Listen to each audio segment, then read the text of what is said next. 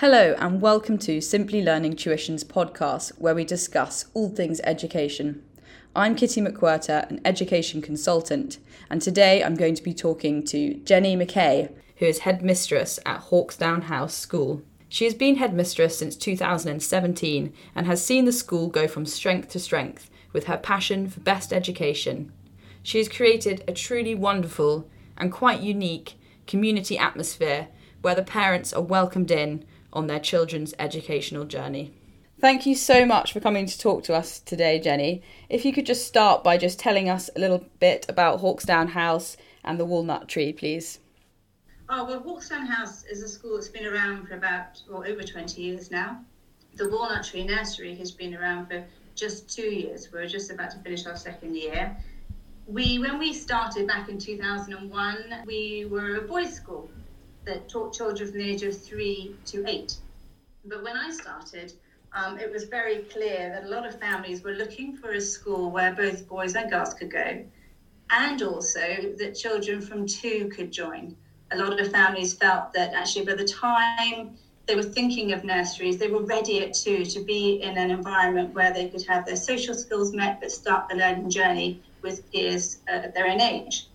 So we opened up our Walnut Tree Nursery in the summer of 2019, um, and we've been full since then. So we now um, not only offer education from two, but we also offer education for girls and boys for children who want to stay through to the age of 11. What is the general numbers of people that go from the Walnut Tree onto the main school?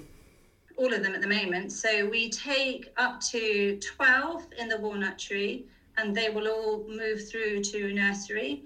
Um, and the most we take there would be 16, and those children then follow through to our uh, reception class. Brilliant. And what class sizes from reception up? The average class size would probably be between 12 and 15. It depends on different years. The most we would ever take in one class would be 20 from reception onwards, and that would be in the early years with the ratio of 1 to 8 or 1 to 13, depending on how old the children are. Do you have a house system in school, or what's your general um, pastoral system? Yes, we do have a house system. So the children, when they join, even the walnut tree, will be assigned to either the falcons, kites, or the owls, the red, yellow, or green house. Um, and they will stay in those houses all the way through their schooling, and they'll be in the same house as any siblings that might be there. Now, we have a very robust pastoral care system in the school. That comes into the PSED, personal, social, and emotion development that we have in our early years, our relationship education and PSHE classes that we have throughout the school. So we have worked with a team of clinical psychologists called the Raising Resilience team for the last four years who've come into school to lead workshops with the children from year one up on developing emotional literacy, giving them strategies and actions for when they are struggling or just need to find the words to express how they're feeling and we also have a range of sort of master classes for parents so that whatever we do in class is also being supported at home. We have a lot of events throughout the, the school year.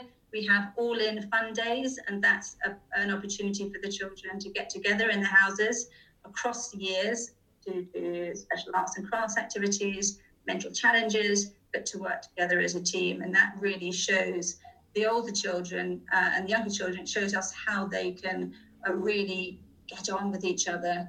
Um, and we see that sort of pastoral care and evidence there.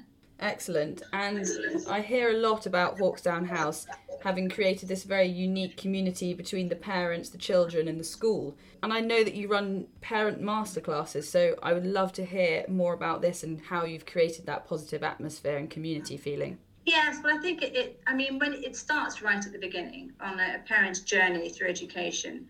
Um, and we know that when parents are sort of looking for a school or a nursery school for their children, they're really looking for somewhere where they can have a bit of a window into what's going on in class. Children are not necessarily always very adept at explaining what they've done in the day when they go home. So we want to have that home school to be really strong. So there are various opportunities for parents throughout the, the school year to come in aside of our normal sort of parent teacher meetings. We have share a story mornings once every half term so a parent can come in and uh, read a story or share a love of reading with their class. Um, we have parents who volunteer to do workshops, whether it's to do with Chinese New Year or other sort of religious festivals that might be important. We had our STEM week um, recently, and we had parents leading origami workshops. So we try and utilize our parents' skill set. We have also parent volunteers with our form reps, with our thrift shop, where we sort of sell lightly used uniform, and help organize our Christmas family evening. So parents can be very involved um, or they can do what they can when they can but it's important for us to be able to sort of welcome parents in if it's for a class assembly they can come and watch not just their classes but any other class as well i think it's really important that we have that close bond um, and we do everything we can to nurture it i think that is just so wonderful the way that parents are able to get involved in their child's educational journey and to really be involved in everything that the school offers. I'd also love to hear about some of the different clubs that you run, and are these before school, during school, or after school? Well, it depends. As the children sort of move towards seven plus and eight plus, we might have a few morning clubs. I run a, a book club, um, and that's where we really sort of get to grips with it, with the text, and to sort of analyse author's intention and and vocabulary. But then majority of them are after school. So clubs run for what we call the Little Hawks, which are the earliest to year one, and then Big Hawks year two and above, because they have a different finishing time. We have things like Brain Benders and Logic Puzzle Club, which is sort of critical thinking skills, so really getting to think outside the box and broaden and apply their thinking to might be maths or just lateral thinking skills. Um, the children love that. There's a mixture of the concrete and abstract uh, there. Um, and then we have chess. We have now we're in the lucky position that chess is actually a curriculum subject from year two. So all children are taught by a chess specialist, but they continue that at the end of the school day as well. So if that's something that's really uh, interesting to them. Um, and then also coding. Now our children love love coding, so we um, take them through that and have opportunities where they learn how to program I also heard, I don't know if it's true, but I have heard that you have judo on the curriculum. Is this true? That is true, yes. Judo. We've been um, working with the, the, well, our judo teacher, Judo Joe, has been with us since the school started. Um, and our children, all children, uh, do judo from year one. And so they are with us for several years and their skills do improve. They work through the belts, and we are linked with the British Judo Association. So they do particularly well in that. We also um, introduce fencing into the curriculum from year three. So the children have um, sort of other sporting disciplines outside of their uh, scheduled game sessions. That is super, super cool. Do you have sporting facilities near you? I know you're a London school, so you're probably a little bit limited for space, but if you could tell me um, a little bit about the facilities that you have, sport or other facilities like libraries or science labs. We are lucky in that we were actually in a school that was built in 1845. So it was built with children in mind. So the proportions of the classroom are conducive to learning and little people. Um, we have a very large assembly hall, and that's used for indoor PE but quite rightly, yes, we are limited in outside space, so we make use of Kensington Gardens and Holland Park for their game sessions. We take the coach there.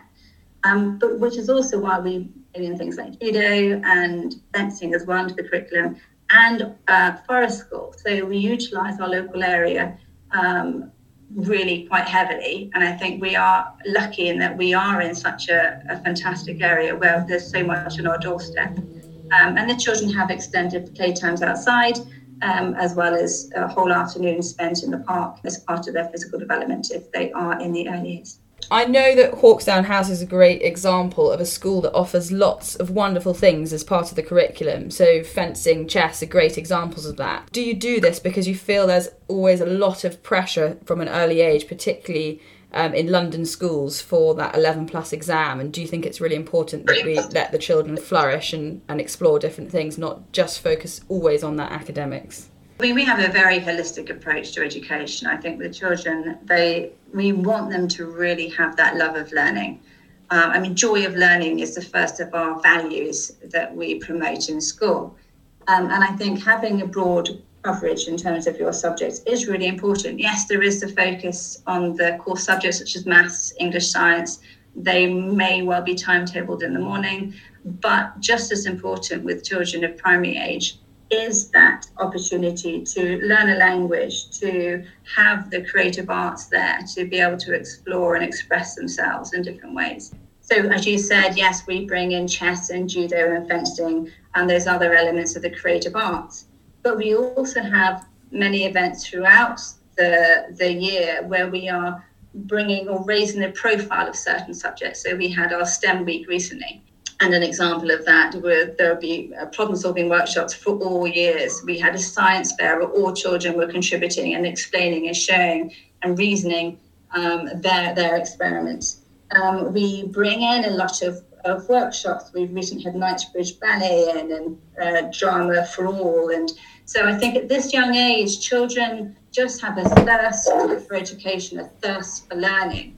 And we want to harness that and to really make sure they're motivated and inspired so that they have that can do approach, not just to the core subjects, but everything. And that interest fuels their learning, in my mind. Yes, I agree with you. So, in terms of where the children go on to school after Hawkesdown House, do you have open conversations with parents? Do you look at that child as an individual and help them in their decision making of where you think they might be suited as, as their next school on their education journey? Completely. I mean, every child is looked at from an individual point of view because no child is the same as another. So I do run seven plus and eight plus, and I will eventually run 11 plus workshops for parents. So they have uh, an overview of the schools in London and outside in the home counties that might be suitable. Then we have a look, and I have one to one meetings with the parents. So we will look at any uh, data that we have to compare against national average. Um, we look at the learning journey in class, and then I also look at what might be the right environment emotionally as well as academically for them. And then I will I will never sort of give a parent or say they should do this school if they've got two offers, say which one they should go to. Ultimately, the decision is with the parents, but I will uh, give my view on what I think might be the right type of schools or the ones that they should be looking at. Do you have a limit on how many children you let apply to one school within the cohort, or could you have all of the children, for example, applying to one school, or do you try and spread this out between different schools? No, I think every child should have the right uh, to apply to whichever school they want to, um, uh, as long as I think that there's a you know a good chance that they will move through the process if I think they are going for a school that ultimately is not right for them or they won't be successful, then I would try and point them towards schools that may be better options for them. But I, I won't set any limits on that. Okay. Do you have any particular things in place for stretching the most able or supporting those with learning difficulties or or not up yes, to the standard they should be absolutely so we're lucky that we we do have very capable able children and so there is a, a, distinct, a discrete program for those that runs alongside the curriculum. There is also differentiation, so that's something that we do particularly well in our classes, so that we do stretch. And I think the fact that our children go on to schools such as St Paul's and Westminster and King's is a testament to our ability to move them on at a sustainable rate and to sort of get them into those what I call sort of tier one schools. But at the same time, we are a mixed ability school, so we do have children who might need a bit of a boost to have some of their learning scaffolded and supported. And we have a dedicated SENCO teacher who is four days with us, and she's not attached to a class, so she has oversight over children who might need a bit of a boost. Um, also, children who may be new to learning English and they're picking that up. So that may be for us sort of our younger children. Applying to London schools is extremely competitive, and lots of children seem to do very well in the entrance exams. So there's this pressure around that child having to do a lot more. So music, sport, extracurricular things. Do you think you really have to offer that because it's that compet- competitive at the moment? You have to have more than just those exam results. I think you might see more of that at 11 plus rather than 7 plus and 8 plus, to be honest. But I think whatever they do, I think as long as the child enjoys it and would they you, they don't turn up at the interviews with the weight of the world upon their shoulders that's key so if the children enjoy it and they get a, a buzz and they are motivated and energized by it then absolutely you know fantastic but if they're having to go through something and they're unwilling and they're not enjoying it, then I think focus on the things that they do enjoy And I think having fewer but more enjoyable activities are better than having a, a complete spread.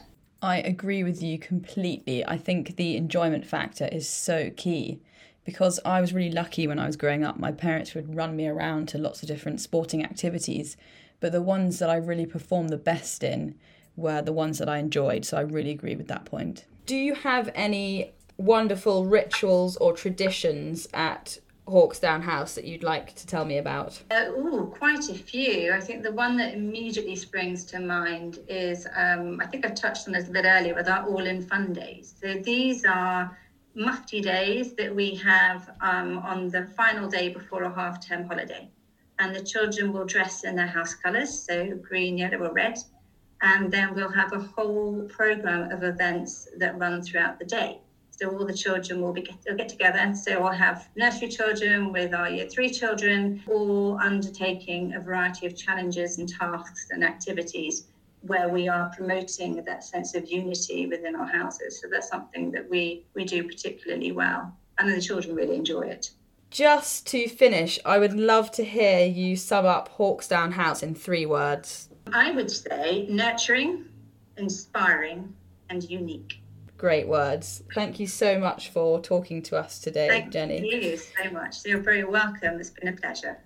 So that was a fantastic chat with Jenny McKay, who is headmistress at Hawkesdown House. If you enjoyed this podcast, we have plenty more similar ones on our podcast channel. So check us out on Spotify or Apple Music podcasts. Thank you.